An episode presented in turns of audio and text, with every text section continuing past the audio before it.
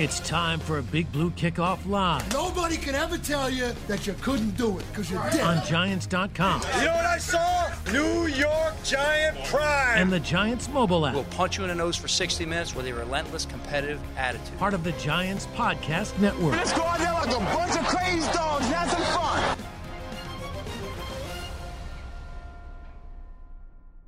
Welcome to Wednesday's edition of Big Blue Kickoff Live here on Giants.com, the mobile app, as well as podcast platforms. He's Paul Dottino. I'm Lance Medow with you for the next 60 minutes as we'll break down all that is happening with the New York Giants. And a reminder you can find the archive of this show and our entire podcast network on the Giants mobile app podcast platforms everywhere and at giants.com slash podcasts. So we're going to continue to hear from former Giants players as we look ahead to the start of the 2021 season. We focus on the wide receiver core as well as the running back core. Today we will turn our attention to the offensive line. And a reminder, all shows this week are pre recorded. We are unable to take phone calls, but we advise you to send in your questions using hashtag Giants Chat on social media. We'll be reviewing those questions as we'll be answering them for the remainder of the week as well as on future shows. But to start things off, as I mentioned, today we're going to focus on the offensive line. And to weigh in on that, we are joined by a very special guest who played for the Giants from 2001 to 2010,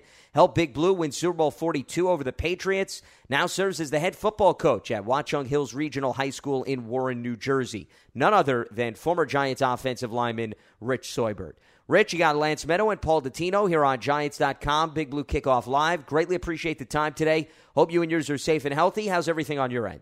Uh, we're doing great. You know, thanks for having me on today. I look forward to uh, talking a little bit of football with you guys. Absolutely. And one of the reasons why we want you on the program is to focus on this year's offensive line. And I want to bring your personal experience, Rich, into perspective here because you look at the fact that the Giants drafted three offensive linemen last year Andrew Thomas, Matt Peart, Shane Lemieux. All three got playing time.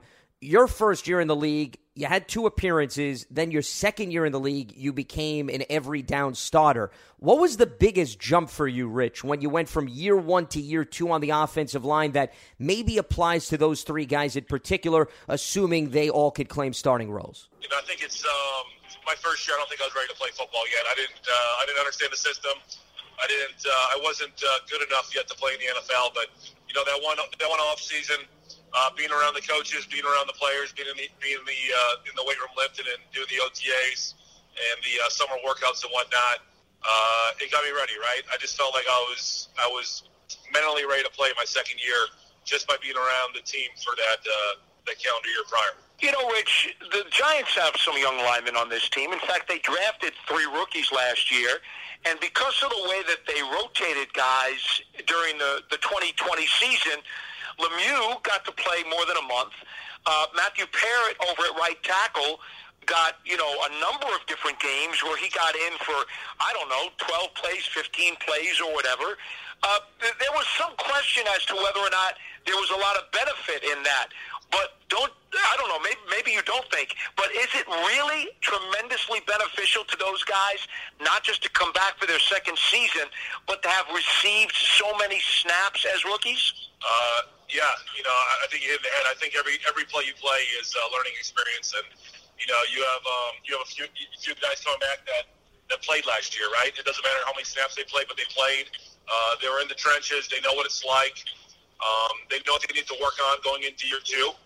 Uh, you know, the one thing I, I didn't play my first year, so I really didn't know what to work on. So if there's one thing that would have helped me from playing my rookie year is I could have honed in on the skills that I needed to become better my second year, and these guys should have that, right? Um, hopefully, you know, I always said what made us good back in the day was we did everything together. You guys know that.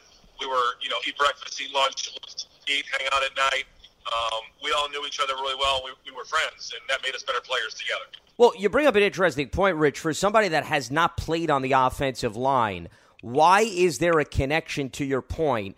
The stuff you do off the field, the chemistry you build off the field, then perhaps something that translates to the field. Why do you think there's an association between those two factors? because you're playing for the guy next to you, right? So uh, I played my majority of my career next. To Shaun was to my right, and David was to my left.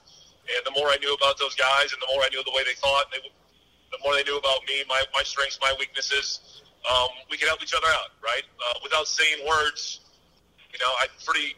I think we all could you know, say each other's thoughts. And um, the more we did, just the, the closer we became, and the closer we became, the more we wanted to play for each other, and uh, you know, and and do anything for each other. Well, when you talk about that, though, Rich, part of that is the consistency and the continuity of being able to play in the same spot for a number of years. Although David, of course, you know, Diehl was was the jack of all trades, and they moved him around a lot like a ping pong ball. but but the Giants have a situation where Hernandez may be fighting now to be the right guard instead of the left guard, where he was playing early in the season until Shane Lemieux wound up moving in after Hernandez had the COVID. How much of an adjustment is that going to be for Hernandez now that Gates could be on his left shoulder, and I'm guessing it could be Peart or it could be Solder on his right shoulder instead of the other way around when he was on the left side? Uh, you know, he's a professional. I'm sure he will. Um, I'm sure they were like us, right? They're they're in that meeting room together. They're, they're talking together. They're watching film together. They know each other. Um, they're professionals. They they should be ready to go, right? Uh, every rep they get next to each other is going to make them better. Um, yeah, he might be switching sides.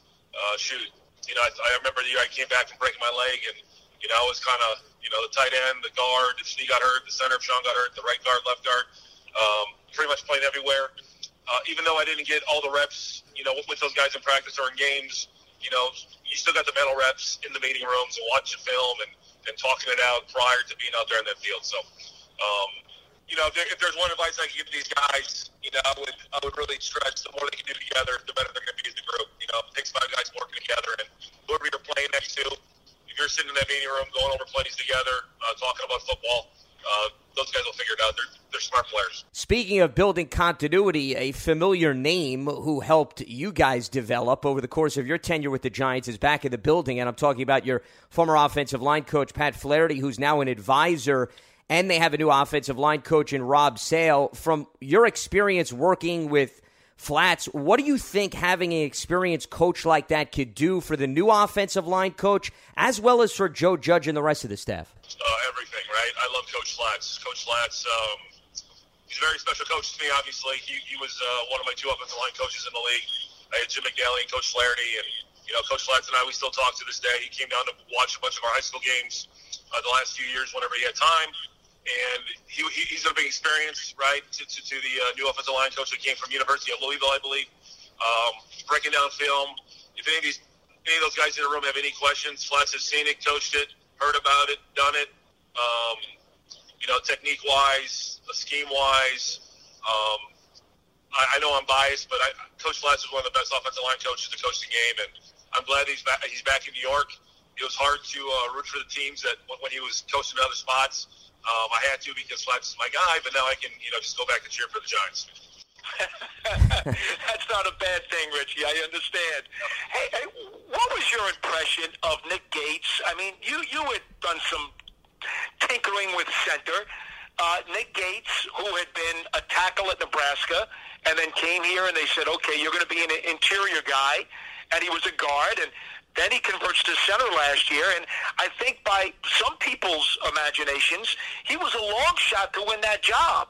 But he won it, and by all stretches, he did pretty well. You know, he did. He, he, he must be pretty smart, right? I don't know Nick at all. Um, he, he must be a smart kid because playing centers, um, it's it's not an easy position to, to go and play, right? You got to step the ball, you got to step differently.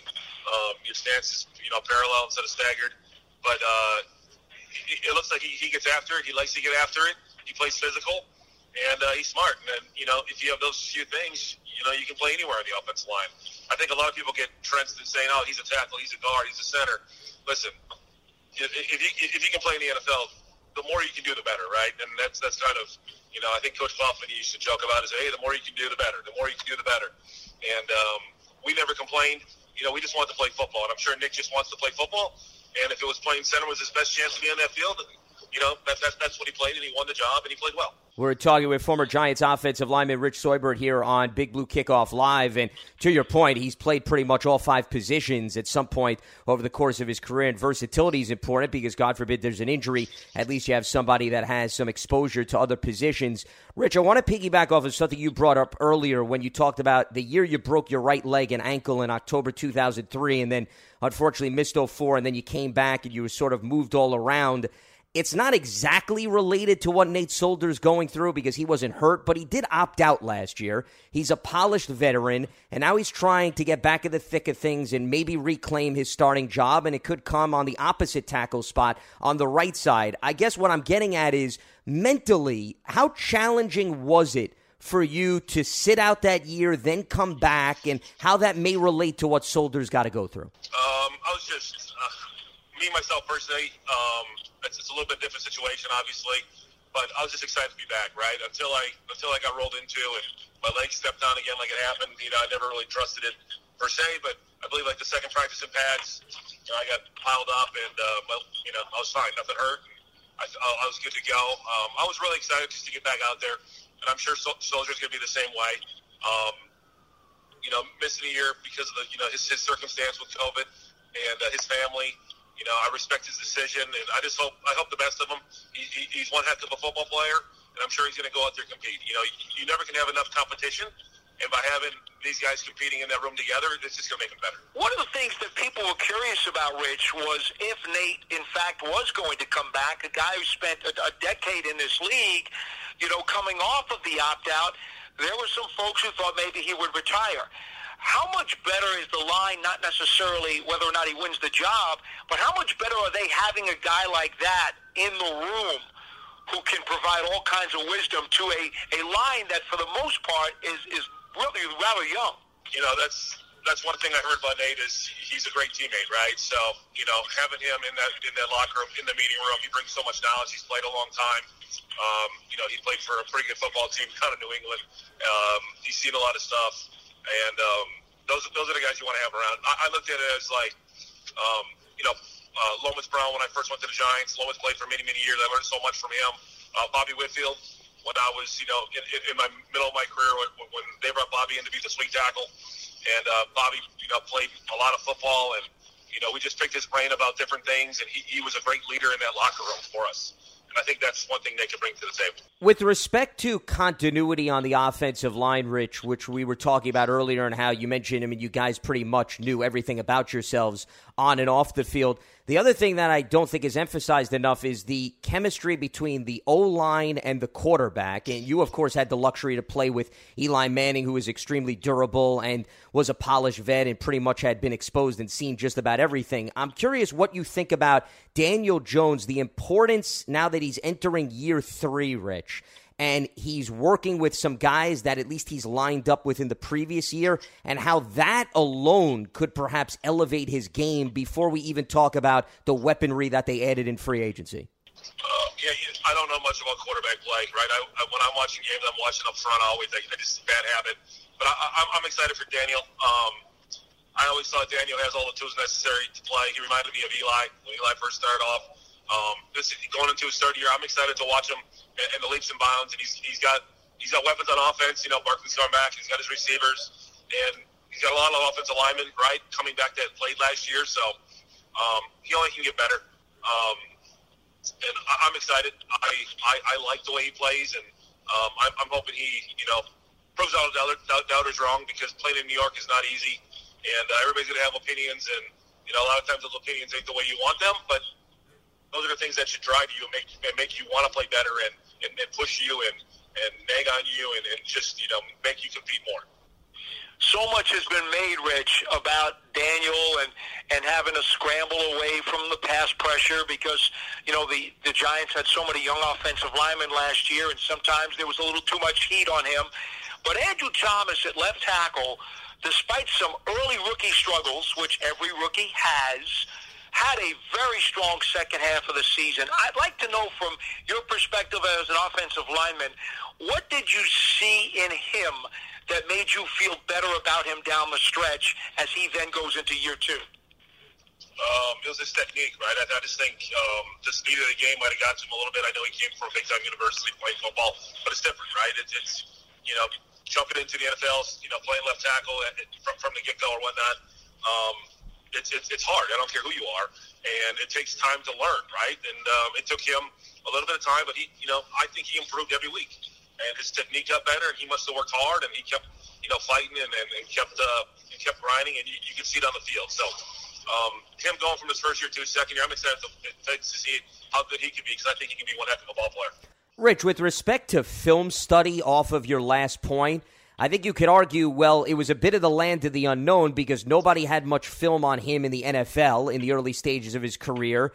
And then on the flip side, he right had to get a feel for all of the top pass rushers. Now that there's a little bit more out there of what he's capable of doing, and he has additional knowledge of what some of the top pass rushers are capable of doing, what's important for him as he studies film in year two to make sure that that adjustment period continues to go smoothly? Yeah, study yourself, right? I, I don't um, study yourself and study the best guys at your position in the league.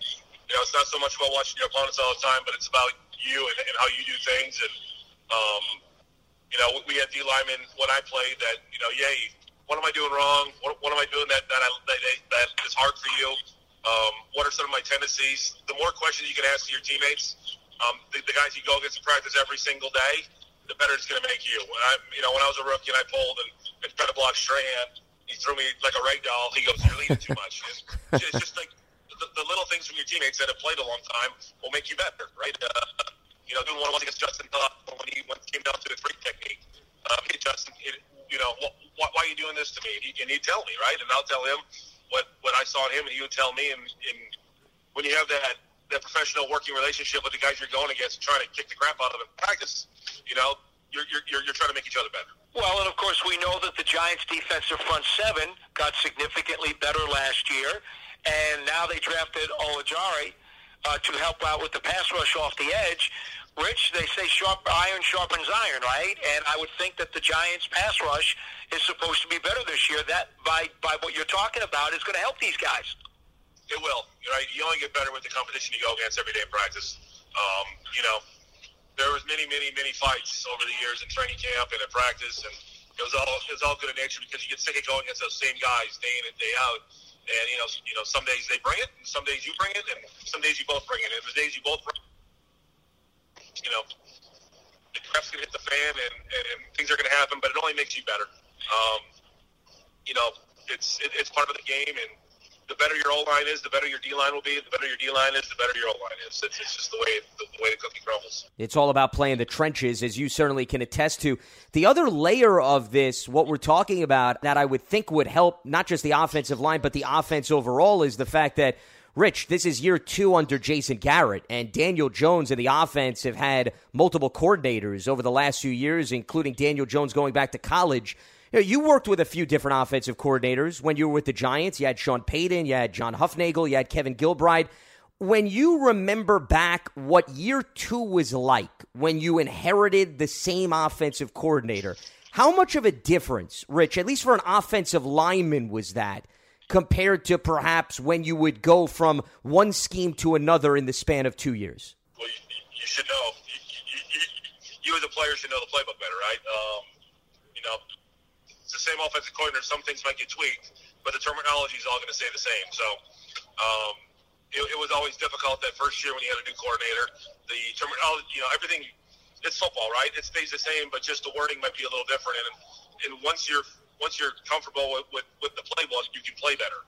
You know, I always thought it would take, you know, two to three years um, to get really good at your craft. Yeah, no matter what you do. Um, those years you take and you learn it, and, and every rep you get, you just, you know, you put in your memory bank, and every time you go over to meeting rooms, um, you put in your memory bank, and, and after about two, three years, you should know everything, right? Like, you shouldn't have to be told how to block power because it hasn't changed. And and how to block, you know, 62 protection or 60, 76 protection because those things have, are instilled in you, right? And it's just it's just common knowledge. And going into year two with the same terminology with with, with Coach Garrett and you know pretty much the offense going back intact, it, it should be a lot better. You know, Rich, I have I have a bit of a philosophical question, and I and maybe maybe I'm reading too much into this. But, you know, you were an undrafted rookie free agent. You were given a chance to earn your way onto the team and to earn your way into the starting lineup, and you did it. David Diehl was a, was a third-day pick. He was given a chance. He earned it. I mean, you, you guys didn't have a bunch of first-round draft picks on your line. The Giants, even though Thomas was a first-rounder, Peart was a third, Lemieux was a fifth, Hernandez was a second, Gates was an undrafted rookie free agent. When the team says, hey, I know you guys aren't number one picks, but we believe in you. We want to give you a chance. We want you to grow. We think you guys can do the job. And they didn't draft any offensive linemen this year.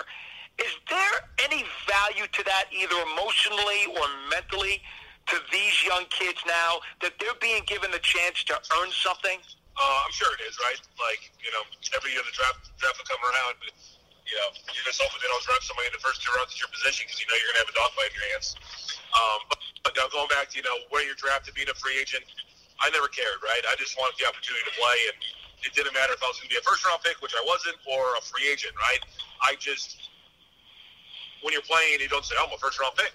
I deserve the position." I'm like, dude, people get beat out all the time. You know, I think Antonio Pierce had the thing in his locker with everybody drafted his year, right? And there was only a few guys left, and that was my year too. So um, it doesn't matter how you get to the league; it matters how long you stay, right, and, and how well you play.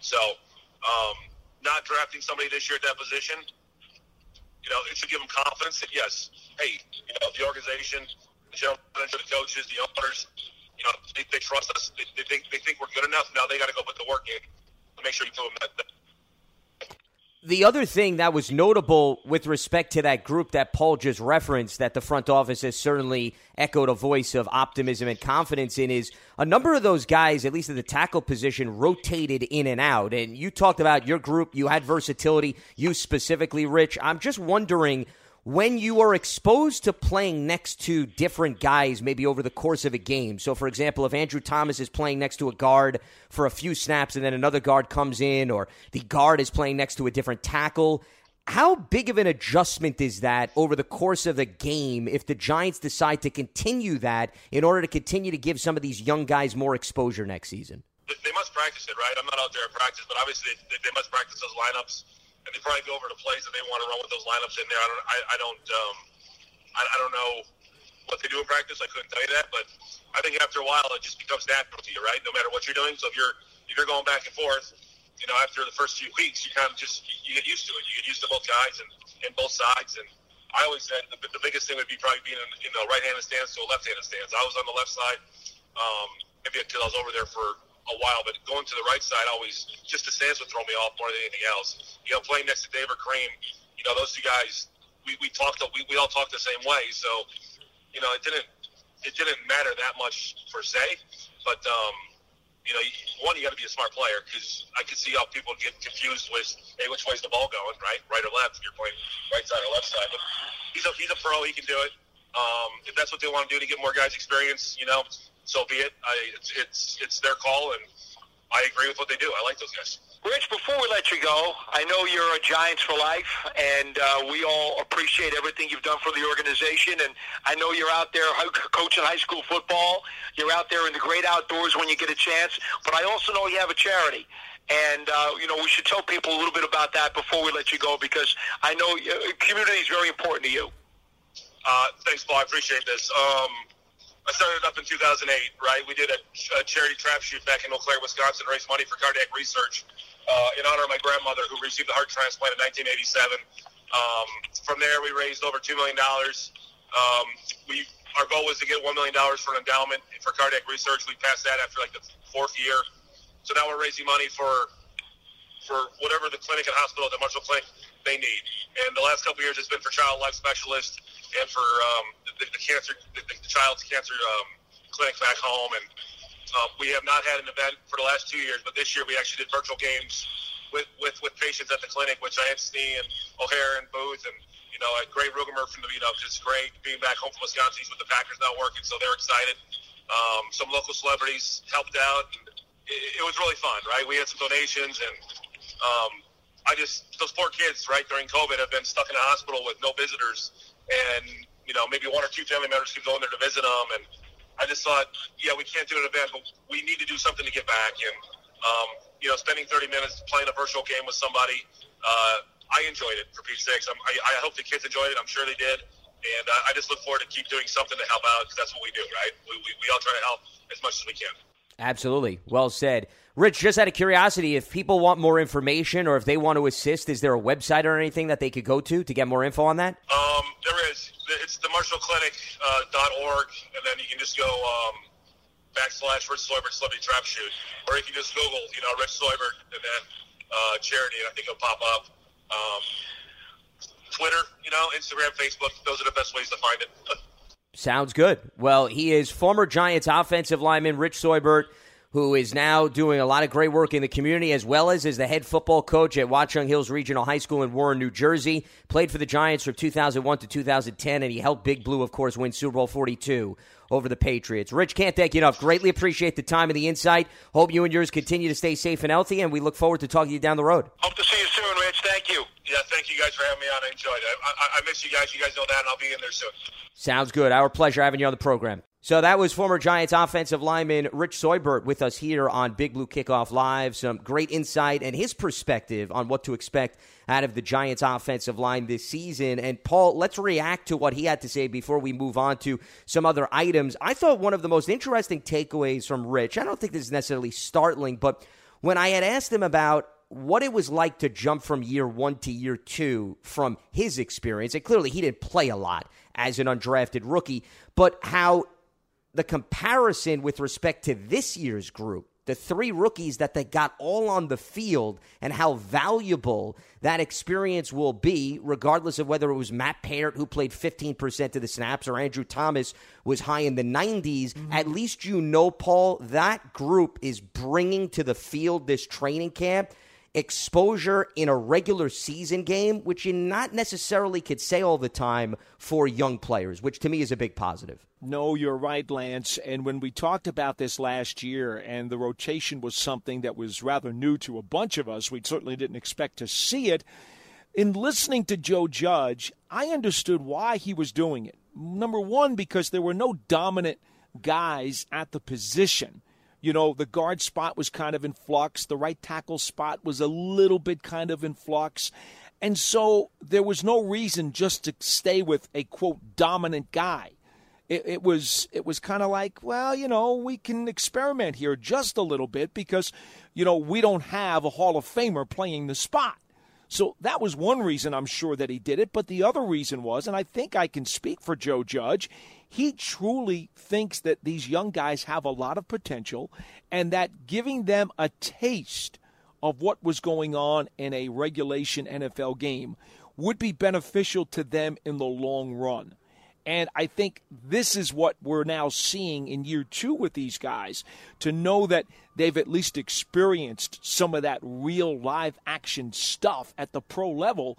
And, you know, in Judge's mind, they're going to be all the more better for it. They will be a, a step and a half ahead of where they would have been this summer had they not been able to take any regular season snaps as rookies. It reminds me of the old philosophy, which I think you can talk about with respect to most professions. It's one thing to watch somebody do a job, right? And to sit mm-hmm. next to them, observe, take notes. It's another thing then to actually do it. And I think that's true, Paul, for football players like many other professions where, hey, you could be a sponge, you can absorb. For example, the quarterback, when he's in the room with the established veteran, you're learning a lot when they're breaking down film. You're learning a lot when the quarterback and the QB coach are explaining how the decision making process goes along throughout the course of that play. But I think most players and, and, most people who have taken on any job will tell you it's a completely different ball game when you actually get thrown into the mix. And I can only imagine what that's like for an offensive lineman when you got an elite pass rusher staring at your face who wants to absolutely mow you down, right, a few inches away. So that to me is why, to your point, even if it's a small percentage of snaps, for Matt Peart to understand what the speed is like on the NFL level, for him to then bring that to camp, and if he's got to battle Nate Solder, however the competition plays out, he understands as opposed to a rookie having a baptism by fire philosophy. I think that could go a long way. So when we say you want players to get experience. Yes, it's nice to say that. And you never want to put a player in a position where they're uncomfortable and not ready because that to me can really backfire and stunt the development and growth. Most important, the confidence of a player. But when you feel as if they're learning enough in film study and there's no harm in putting them out there for a few snaps, which I think the Giants' logic was that to me can help accelerate what you maybe could get out of these players in year two, which is going to be crucial because this could be a relatively young offensive line. We're not talking about one player, we're talking about three or four guys that don't have a wealth of experience. Well, you know what, Lance? I think one of the things that, that Joe Judge was, was really specific about when when he discussed these guys last year is that all of them were fundamentally sound and all of them were good listeners. And when you consider that he has so much faith in them that, hey, they've only need to go through a few things, uh, you know, a handful of times to clean it up. I think he believes that these are the kinds of young players that won't make the repetitive mistakes that maybe some other players would because these guys are very football astute, if you will, and they take direction really well. And I think that's also kind of part of what he had to find out by putting them in limited action last season. Because he would always say to us, these guys are not making the same mistake twice. That to me was a big deal because he now knows, okay, check that box, check this box, and check the other box. These guys have already gone through those limited growing pains with certain things that we know young players are going to do as they trip all over themselves and fall on their faces. No, these guys already have those boxes checked. Now we can move on to they're novices, they're not beginners anymore. And I think maybe part of this process was Judge needed to find that out. And I think he did, based on everything he told us. Yeah, and you find that out, as I'll piggyback off of my previous statement, by actually getting them out there in a game, right. as opposed to just limiting them to practice reps, because sometimes you see progress that way, but you get a good read on what your teammates do every single day in practice. When you're thrown up against a player who you're not going up against all the time, and to your point, you're making those adjustments and corrections throughout a game, that to me is the true sign of progress. So when you add all of those factors up, that certainly can't be overlooked. You know, we talk about this all the time too. Preseason games are nice, but they're not the real deal. Absolutely. Yeah. so no, 100%. There is a distinct difference in terms of the speed, the intensity, and also the level of competition that you're going up against. No disrespect to the guys that get in mm-hmm. in the fourth quarter in a preseason game, but most of those players, let's be realistic, do not make the 53 man roster. So if you really want to know about a young player who you think could be a starter, you want to see them go up against starting caliber talent. And that's what I think the Giants learned, regardless of whether it was a big sample size or a small sample size. So that is the lad of the land in terms of the offensive line. And we thank Rich Seubert for weighing in and providing his professional experience and perspective with respect to the outlook of this year's group. Limited Giant season tickets are on sale now for the 2021 season. In addition to ticket savings, membership benefits include access to exclusive events, experiences, pre sales, and more. You can lock in your seats starting at just $100. Call 888 NYG 1925 or you can visit giants.com slash tickets for more information. Also, don't miss out on your chance to experience a premier hospitality experience watching Giants games and world class concerts in 2021. As a Giants suite partner, limited full season locations are available, or you can place a deposit for individual games. Call 888 NYG 1925 or you can visit giants.com slash suites for more information. And lastly, everyone, let's get vaccinated. Go to covid19.nj.gov slash vaccine to register. And that brings us to some developments in terms of the structure for fans in the upcoming season. As we laid out on Tuesday's program, Governor Murphy in New Jersey announced that MetLife Stadium can operate at full capacity for the 2021 season. The Giants and the Jets, they issued a joint statement. So that is a sign that we are certainly inching closer to normalcy. On top of that news, then the NFL, Paul, on Tuesday informed clubs of two important developments. The 1st mm-hmm. item is that teams are going to be permitted to host fans at training camp this summer. That's, of course, subject to state and local guidelines. So it could obviously fluctuate from team to team. But for the most part, NFL teams anticipate they will have some semblance of fans at some of their training camp practices. So that is number one. Number two, in addition to the Giants and the Jets, as well as a number of other teams, the tally right now is that there's about 28 stadiums that already have approval that they believe they will be able to have full capacity. They're feeling good, the league indicated about the Colts and the Broncos And that means that that really only leaves two more teams left. So when you put the facts together, you connect the dots, it looks like we're probably going to have 32 teams with full capacity with fans at their stadiums next season, and that's going to resemble what we saw, obviously, going back to 2019 compared to what teams had to experience last season. Well, I think, Lance, the only thing we can add to that is that there's light at the end of the tunnel. Sure. You know, I mean, it makes us all feel really good and really hopeful and really optimistic that everybody's going to be able to go to games who wants to go to these games.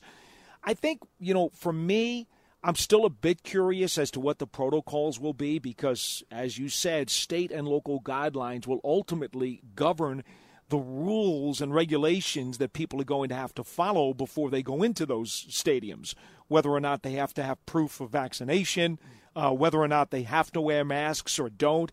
I mean, yeah, I'm, I'm still a bit curious as to how those things will shake out. But the fact that they're expecting to be able to uh, have a vehicle to allow full stadiums during the course of the season is a really, really cool thing. And I think all of us are incredibly happy about that. I, I do think the, the, the, beginning of what you mentioned, though, in terms of the whole training camp thing, um, that's rather curious to me. And I think you and I, over the years, have, have always discussed, uh, you know, how long is training camp and, you know, when's that first preseason game going to be? And it's it's kind of mixed how over the years different teams have had different dates to open their training camp because they had different preseason dates. Uh, but I think you can explain a little bit more uh, as this new guideline had just come out that they're going to be uniform this year. And I found that to be even, I don't know, more intriguing. Is that the, the way to phrase this? Because uh, the league has finally decided to be standardized with this. And that's new to me. I, I, I just, I always wondered why but they were never going to answer. And now they've decided to do it. Yeah, it's always been staggered over the course of a week. You have some teams report Monday, they start Tuesday, and then we go down the laundry list of days. And last season, they had everybody pretty much start simultaneously, and part of that was because they had no off-season workouts. So right. they wanted to maximize the calendar before the start of the regular season, knowing also that there wouldn't be preseason games. What we know, and this is according to, by the way, this is not a source. This comes straight from Peter O'Reilly, the NFL executive VP of club business and league events.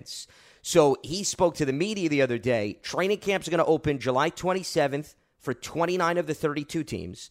Then the Cowboys, Steelers, and Tampa Bay Buccaneers will be permitted to open earlier because they're participating in the Hall of Fame preseason game. The Hall of Fame game is between the Cowboys and the Steelers, and then the Cowboys play the Bucks in the regular season opener on that Thursday, September 9th, which always happens. You always give those teams an additional few days to start sure. camp. So that's not necessarily a surprise, but – Everybody else, hey, July 27th, you're reporting, and then you could get straight to practice. And I think the point of that is competitive balance and maximizing the lost time from OTAs and teams that are canceling mandatory minicamps. So they're trying to balance things out. And I wouldn't be surprised if maybe this is the plan moving forward, especially if it's effective. I just wonder why they didn't decide on doing something like this years ago. Because as you know, Lance, they finally put in that rule where you could open up your training camp a maximum of 15 days before your first preseason game. That rule went into effect some years ago. And that was to supposedly set some type of standard. But as you know, teams would often play their first preseason game on different days people didn't play them all on the first Saturday sure. of, of uh, or the second Saturday of August. Sometimes there would be Friday games. Some teams would play Saturday. There were even some Sunday preseason games. And so it was like, well, wait a minute.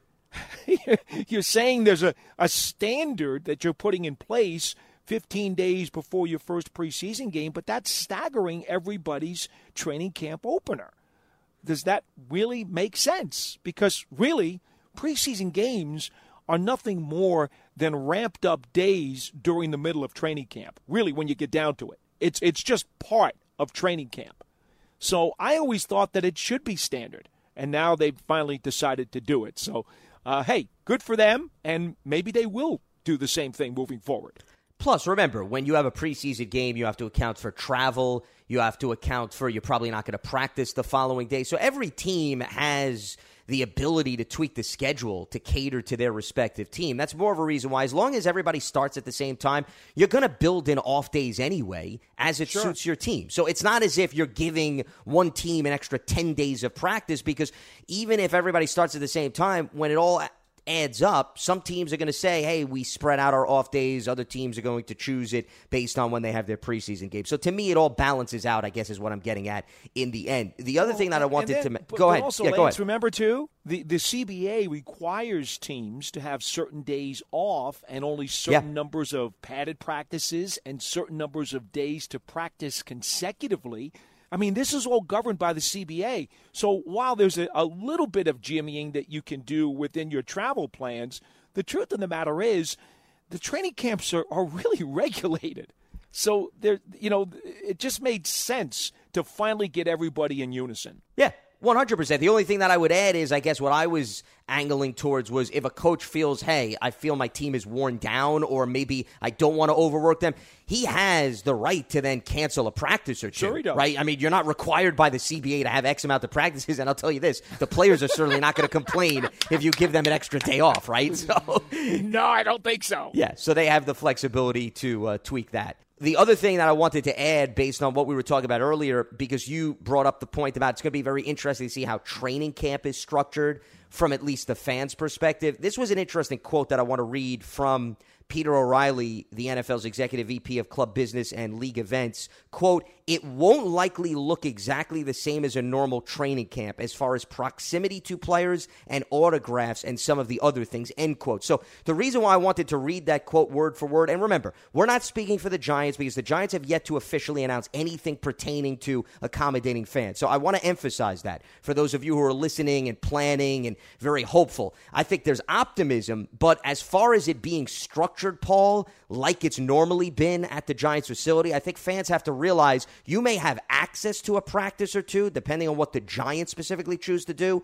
But as far as being close, where you're seated, interacting with players, let's not go that far to expect it to be identical to what happened pre pandemic. No, I understand that. I mean, look, it's been a great thing that the Giants have done over the last several years where they've had autographs uh, for the children with specific units on certain days. That's that's been a tremendous success and I know the kids have totally enjoyed that. I don't necessarily know if we're going to see that because of, of protocols that will still have to be in place. Uh, we know the Giants have brought back their alumni to sign Yeah. autographs and take pictures with all of the fans outside the fence. Uh, I don't know if we're going to see that. Again, you know, protocols are still going to have to be determined. So we don't want to let get people's hopes up like all of the things are going to be restored. I, I think it's very fair of you to mention that, you know, okay, training camp may be open, but there are going to be some tweaks. They, they just have to cut some corners because things are not, you know, 100% open yet. That's just not the case. However, I would say this, Lance. Again, not knowing how the bleacher situation may be set up, and again, there could be rules for that too. The way the bleachers are set up at the Meadowlands, where the Giants practice on, on, on the Quest fields outside, they are rather back from the players. They're outside the fence, which, as you know, you know there's some room there along the sidelines before you get to the fencing area, and then once the fencing area is there, there's a little bit of, of room uh, until you get to the actual bleachers themselves. So I suspect. Again, I don't know this, but I suspect there's probably enough distance between the players and the coaches and the guys on the field uh, that you know the fans aren't that that close where they're going to run into a protocol problem. At least I wouldn't think so. But I don't want to speak for anybody because I just don't know exactly what the state's going to say, and then uh, I don't know how the Giants feel or the Sports Authority feels. Sure. So so they may have other concerns that force them to implement new rules that maybe we don't even know about. So I, I hesitate to to really talk much about it. But I guess for those of you who have been out there at training camp before, it is certainly fair, based on what Lance has told you, not to expect things to be exactly as they were. Well, and the other thing that also is, I think, important to note is it's May 26th, okay? We Yes. are two months away from training camp. A lot can happen between the next two months, both positive and both perhaps cautiously optimistic. So you also need to take that into consideration. Remember, this is a very fluid situation. I think Giants fans, all football fans understand that. Announcements that are made, Paul, eight weeks ago are different than where we are now. And then it's mm-hmm. going to be very different in terms of what we're looking at in late July. But this is at least what the NFL has indicated based on some of their most recent statements, based on what the Giants and the Jets announced in terms of what they expect at MetLife Stadium. And certainly it's fair to characterize all of that as a positive development as we move closer to the start of the 2021 season. Lance Medow, Paul Dottino with you here on Giants.com, Big Blue Kickoff Live. This is Wednesday's edition. A reminder we are pre recording all of our shows this week, so we are unable to take phone calls. But if you have questions or comments, feel free to send them in using hashtag Giants Chat on Twitter because we want to try to answer any questions you may have pertaining to the team. And that brings us to some mailbag questions that have been posted on Giants.com. And Paul and I were looking through a few of them, and we figured we'd address some of them that really go across the board on the roster. And I want to start with this question from Marty in New Jersey, Paul. He asks, with a few tight ends being brought in, who might end up being the odd man out if all of them are fully healthy at the start of the season? Well, I think the first thing you have to figure out is how do you feel about the number of tight ends that they'll keep on the roster? Is it going to be three? Is it going to be four? I sincerely don't think it's going to be five. No, I'm with you there. I mean, you know, uh, I, I, I think I told John the other day. Somebody had called up and, and asked about this, and I think I told him the other day, and I'm going to stick to it. I think the Giants keep three tight ends, and for me, that means Rudolph, Engram, and Smith would be the guys to stick. Now, you know, could they keep four?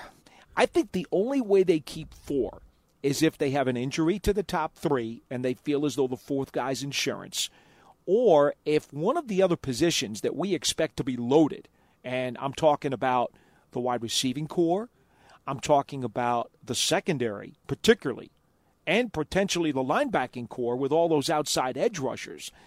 Uh, they will probably decide they'd like to keep an extra one of those guys before keeping an extra tight end. So I don't think tight end number four is fighting his own position for a roster spot. I think he's fighting somebody else at a different position.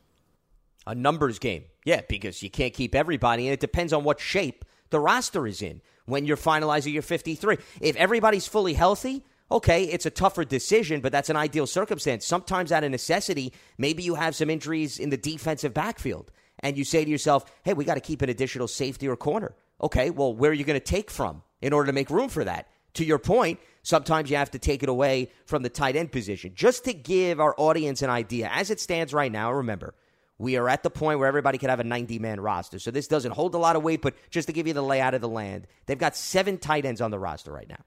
They have the group that mainly played last year in terms of Evan Engram, Kaden Smith, and Levine Toilolo. They added Kyle Rudolph. You have Rysen John, remember, the six seven guy from Canada, who is certainly intriguing. And then they added Nakia Griffin Stewart and Cole Hikutini. Hicatini, second year of the league out of Louisville. Griffin Stewart, first year out of Pittsburgh. Just to give you an idea in terms of some of the guys that don't get a lot of name and notoriety. So the last three I named, you know it's going to be an uphill battle because you've got some established tight ends atop the depth chart. We know Evan is entering a critical year, final year of his rookie deal. Kyle Rudolph was part of the big splash at free agency. Kaden Smith has been a really nice player who they claimed off of waivers, remember, from San Francisco. And Levine Toilolo, a veteran. Now, you can make the argument, Paul, based on how Jason Garrett utilized tight ends. And I'm going back to the games, remember, where Daniel Jones didn't play and they went tight end heavy. For example, the Seattle game where he was utilizing three tight ends. Mm-hmm. If Garrett feels, hey, for insurance, that's where we want to go, you could justify keeping four. The other question, though I think is important related to this, what's the practice squad structure? What's the rules? Because if they feel one of these established veterans, like a Levine Toilolo, I'm just going to throw him out there. Okay, let's say he's that borderline fourth guy, which is not crazy to say. do you feel that you can pass him through waivers and then keep him on your practice squad? If the answer is yes, then that to me makes it more logical to say, hey, we're just going to start off with three guys. Well, I'm going to throw two other nuggets into this equation for you. First of all, Kelvin Benjamin is trying out. Well, there's another name. Yeah, that's you fair. Know, so, in effect, he's the eighth guy in that room. I don't think he's going to compete at wide receiver, Lance. I just don't see it. I, I don't see enough speed and athleticism at this point in his career where he's going to be able to crack even the top six at wide receiver, and probably not even the top eight, you know, as they go through the depth chart during training camp. So I think his only chance to make this team would be as a tight end. So let's say there are eight tight ends vying for spots. The other thing that I believe, and one of the reasons why I would keep Kaden Smith over Toilolo on the active 53, is if during the course of the game or even a particular week, you wanted that extra blocking tight end, I would just use Nate Solder as that guy. I would t- go jumbo package and take one of my offensive linemen, and I'm going to assume that Matt Peart is going to win the right tackle job. But if he doesn't, how about the loser of the Peart Solder competition becomes the emergency third blocking tight end, in effect, the fourth tight end on your roster if necessary? I think that makes a lot of sense. Plus, remember, Kyle Rudolph is a really good blocker who they added because that's mainly what his job was over the last few seasons in Minnesota. He even spoke about that when he arrived on the scene that, hey, the reason why my receiving numbers weren't that high was mainly because they asked me to block for Dalvin Cook. And that's exactly Mm-hmm. what I did. They kept three tight ends, just to give you an idea, on the original 53 man roster last year. It was Evan Engram, Kaden Smith, Levine Toilolo. So you know Rudolph's making the team, okay? So that means that it's a Kaden Smith, Levine Toilolo decision, unless somebody absolutely wows you during camp. So that's why I honed in on those two. The other thing that I want to add to your point about Kelvin Benjamin, who I still look at as a tweener, mainly because remember, he's converting positions. He hasn't played tight end. So we know of him as a wide receiver in the NFL. So I still look at him as a tweener, and let's see what he could do at tight end. But you're right. I think if he's going to make the roster, most likely it would be a tight end, much more so than wide receiver, given the depth. But I look at him as if he's still working on getting comfortable at tight end, he to me is an ideal practice squad player, Paul. Because just think about this. He hasn't been in the NFL since 18. I think you would be okay having him pass through waivers and still getting back to your practice squads as it stands right now. Again, assuming he doesn't unbelievably wow you during preseason to put good film on tape for other teams. And then the benefit of a guy like Benjamin is what we've talked about with other players. If you have somebody on your practice squad who could be a wide receiver and tight end, that's killing two birds with one stone, for the lack of a better phrase. So that if you need to call somebody up because of an injury to that wide receiver tight end position, you maximize having a guy that can contribute in both areas on your 53. Well, if nothing else, remember, we talk about this all the time. The practice squad players have many purposes. And if nothing else, Kelvin Benjamin is a skyscraper and a wide body and a veteran who can certainly give you a variety of looks during the course of the week at practice. He can be a very valuable tool to help your starters go against as he mimics guys on other teams. 100%. Remember, you can't dress everybody number one on game day. And then the guys that don't contribute a lot on game day, their value, even if they're on the 53 man roster, forget the practice squad, is to prepare the rest of the starters to anticipate what they're going to see on game day. And that incorporates the practice squad players as well as guys on the back end of the depth chart. So they know, hey, the way that I make a name for myself in front of the coaching staff is let me be the best possible scout player imaginable so that they know my preparation is at the standard that they want to prepare the starters and that if the starters get hurt, they know based on my work ethic that I could perhaps contribute as a member of the 53 man roster. So that is something worth monitoring, but a very good question. We certainly appreciate Marty in New Jersey sending that in because it gives you some food for thought. And here's another thing. This is not a conversation that we've had more often than not in recent years, which I think speaks volumes of the depth across the board on this roster. Mm-hmm. Speaking of depth, Paul, that brings me to another interesting question, which relates to the practice squad. This comes from Ian in Pennsylvania. Do you think rookie Elerson Smith should start out on the practice squad? That's part one. There, he can work on his strength and weight conditioning, develop as a pass rusher. Then, the other part of the equation? And if Saquon Barkley's not ready by the start of the season, would Devontae Booker be able to be the number one back and Kadarius Toney as part of the mix? Well, you know what, Lance? I think in both of these cases, the word that you really want to focus on is competition. If either of these newcomers shows that through competition, they deserve to be one of the primary reserves who could step up and have a significant role on this team, then they they should do it. I mean, it's that simple. Uh, to me, there's nothing wrong with making Elerson Smith a spot player or even a redshirt pro. Honestly, fourth round pick coming up from you know the FCS level, this is a big deal for him. Now, if he gets out there at training camp and in the preseason and he's setting the world on fire, well, by all means, give him a jersey on game day and set the guy loose. But if if he's not, there's nothing wrong with redshirting him for a season and giving him all the seasoning in the world because the Giants do apparently have numbers in front of him at the edge at the edge spot which they can get production out of. So that's fine. As far as the running back situation, I mean, my goodness. You know, they added Clement, they added Armstead. Obviously, Booker came before those other guys did during the offseason, but let them fight it out. You know, I think Booker to me is a terrific third down option. I've said that before, and I don't necessarily know if I consider him a three down replacement if Barkley is unable to give the Giants what they need. Now, Dave Gettleman feels otherwise. He has said he thinks that Booker is a complete three down back. Maybe he is. Maybe, maybe I've got that entirely wrong, and I trust Dave Gettleman a lot more than I trust me. Trust me. if I can use a double a double yes. trust on this whole thing. Uh, so yeah, I mean, sure. Could Booker wind up being that guy? Yeah.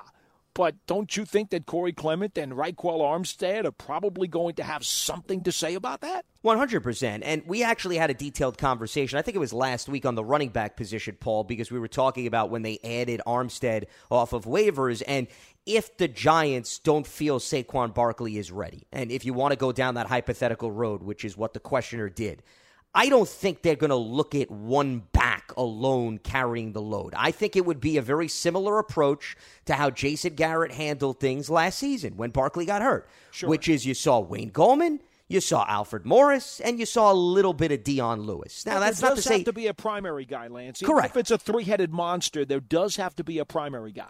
But Booker can be the primary guy. Maybe for can. example, if you're looking at the primary guy, okay, and you're saying definition of a primary guy, I want to get 13 to 15 carries out of Devontae Booker? My answer would be yes. You could give him 13 to 15 carries. I don't think that's asking for an overwhelming amount from him. I'm actually bringing up his game log just to get an idea of what other teams have asked Devontae Booker to do. So if you go back to 2016, right out of the gates, okay, when he was a rookie, he had a stretch of six straight games when he had at least 10 carries.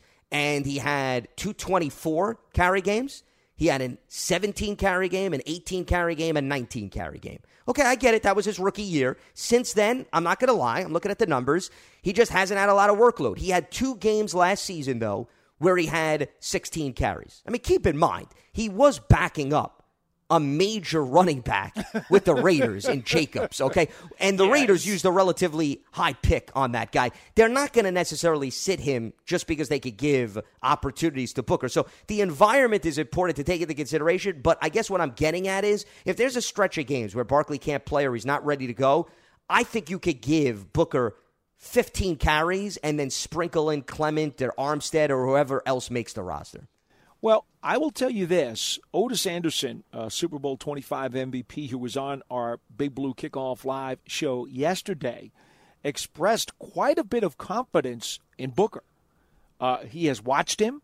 He said he really enjoyed him coming out of school and has seen him play in the pros, and he has an awful lot of faith that Booker could be that primary guy. Now, you know what? Again, let the competition decide who gets more snaps. If that, in fact, turns out to be the case, I think we would all like to see Barkley be the primary guy coming off of the knee surgery. And I don't think anybody's going to dispute that. And assuming Barkley's healthy, okay, Barkley we know is more than capable of having a workload between being a runner and a receiver. Mm-hmm. We're just laying out in the event that Barkley gets banged up and he has to miss some time, which unfortunately has happened over the last two seasons. There's nothing wrong, and I'm sure, listen, any good coaching staff is going to, in their mind, say, okay, when we construct our 53 man roster, in the event we lose player A, who could then step in and how would we divvy that up? And I think we got a good glimpse of that. I get it, there's different personnel, Paul, but I think you get a read on Jason Garrett and Joe Judge, their logic and their thinking. I don't think they look at if Barkley was out of the equation, that somebody's got to be a savior. And once again, I should mention Devonta Freeman was in the mix too last season too, and sure, I failed to mention him. Correct, he got then hurt, but that was another guy. But even when they made the move to bring in Freeman, they didn't all of a sudden look at Freeman as okay, Freeman Saquon. And Freeman's going to get the same touches and the same workload. They still said, hey, we're going to lean on Gallman. We're going to lean on Alfred Morris. So I don't see how things would drastically change in the event that Barkley misses some time. And I'm perfectly fine with that because, once again, Paul, I think it goes back to when you throw around the term primary. What's your definition of primary? I'm not just posing it to you, I'm posing it to anybody. If you want to have the conversation about a primary back, primary can be interpreted in many different ways. So I think it depends on the eye of the beholder. What does the coaching staff look at as a primary ball carrier? I'd say your primary back in a situation where you have a committee in the backfield, not when you have a superstar like a Barkley or a McCaffrey, because that primary back is going to be in there probably for upwards of 95% of the snaps on game day. But when you have a committee, I think the primary back is probably going to be on the field for two thirds of the snaps on game day. Okay. So then my estimate of 15 carries, is that fair then for what you would want out of Probably. a primary ball carrier? I, I, would say so. And, and certainly based on the numbers that these guys have on their resumes, the three fellows we're talking about, Booker certainly would have a foot ahead of those other guys going into training camp. Now, again, he's going to have to outperform them to to gain those snaps. You're not just going to give them to him by default. You want those guys to fight it out. But I think I think you're right. Booker at least has shown uh, flashes of being able to handle that type of workload. One other thing that I wanted to piggyback off of from the question that Ian in Pennsylvania posed, the first part, because you were talking about Elerson Smith, if they wanted to take him along slowly, develop him. But as far as the question about starting out on the practice squad, Paul, in my mind, that I know he hasn't had an NFL preseason game, I just don't see a team saying a guy that we drafted in the fourth round that we're willing to put him through waivers yeah. and we're no, confident right. that he's going to pass through. I, I, I, should red flag myself there because when I talk about him having a redshirt season, I'm talking about him making the 53 and then not necessarily getting it. Yeah, you're talking about the workload day. essentially is what you're focusing right, on. Right, right, right. He. It, it, it, look, it's fine if he turns out to be the kind of guy who they really, really love, and I'm sure they do because they did spend a draft pick on him. They may just say to him, Sunday in and Sunday out, I'm sorry, you're not on the 53 today. You know, you're, you're not getting a jersey today. And if he has to redshirt the entire season on the active roster and practice every week, but doesn't get to play an active snap, that's okay because he's a fourth round pick. Now, if he was a third round pick, I'll be honest with you, Lance, I'd feel differently because I think your top three picks have to give you some type of immediate return, at least as a rotational player. Once you get to the fourth round, I do believe it's okay if you want to be a little bit more of a developmental player, specifically if your depth chart has enough depth in front of him then what's what's the crime? As you love to say all the time, and I'm going to quote you now. Wow. The draft is not just for this year. There you go. Let's see, you're starting to buy in. I, this music to my ears. Well, we should just end the show right here. I don't know if I want to add anything to that, but we agree more than a lot of people think. We really do. Well, no, I think we're definitely on the same page here. There's no doubt about it. I view Elerson Smith as a developmental player. Okay, I think that he has upside, he has length, he has potential. Now the Giants need to add the polish. And they have the benefit of having a lot of options at that position, as you pointed out. But I will say this, and this is related to what we were talking about with how they viewed the running backs last season when Saquon got hurt. Based on some opportunities, Paul, that the Carter Coughlins and the Cam Browns got last season, I think the Giants will find opportunities for Elerson Smith. And whether or not guys like Lorenzo Carter, Oshane Ximines are fully healthy or not, I think they're going to find opportunities to get Elerson on the field, just like they did with these young offensive linemen. How much? I think that depends on situations, opponents, game flows. But if you got seventh round picks on the field last year, I don't see why the Giants are going to say, hey, we're not going to give Elerson Smith an opportunity to show some flashes. Well, but just remember, though, Lance, before you go any further with that, the mathematics were a lot different. You know, Carter was was not available because of injury. Ximines was not available because of injury. Uh, Odenigbo had not been brought in from the Minnesota Vikings. Anderson had not been brought in from the Redskins. The Giants have a lot more people clogging up that pipeline on the edge spot. They do, but I think it's fair to take away from last season, even when you did have full health. For example, on the offensive line, okay, and I understand it's a different position, Paul, but you didn't necessarily have to play Matt Peart at all, right? Cam Fleming was fully healthy. Cam Fleming could have had every single snap at right tackle last season. There was no reason to take him right. off the field necessarily, except except for two things. Number one is that you know Fleming was not such a dominant player that you would cringe at removing him for a, for a snap.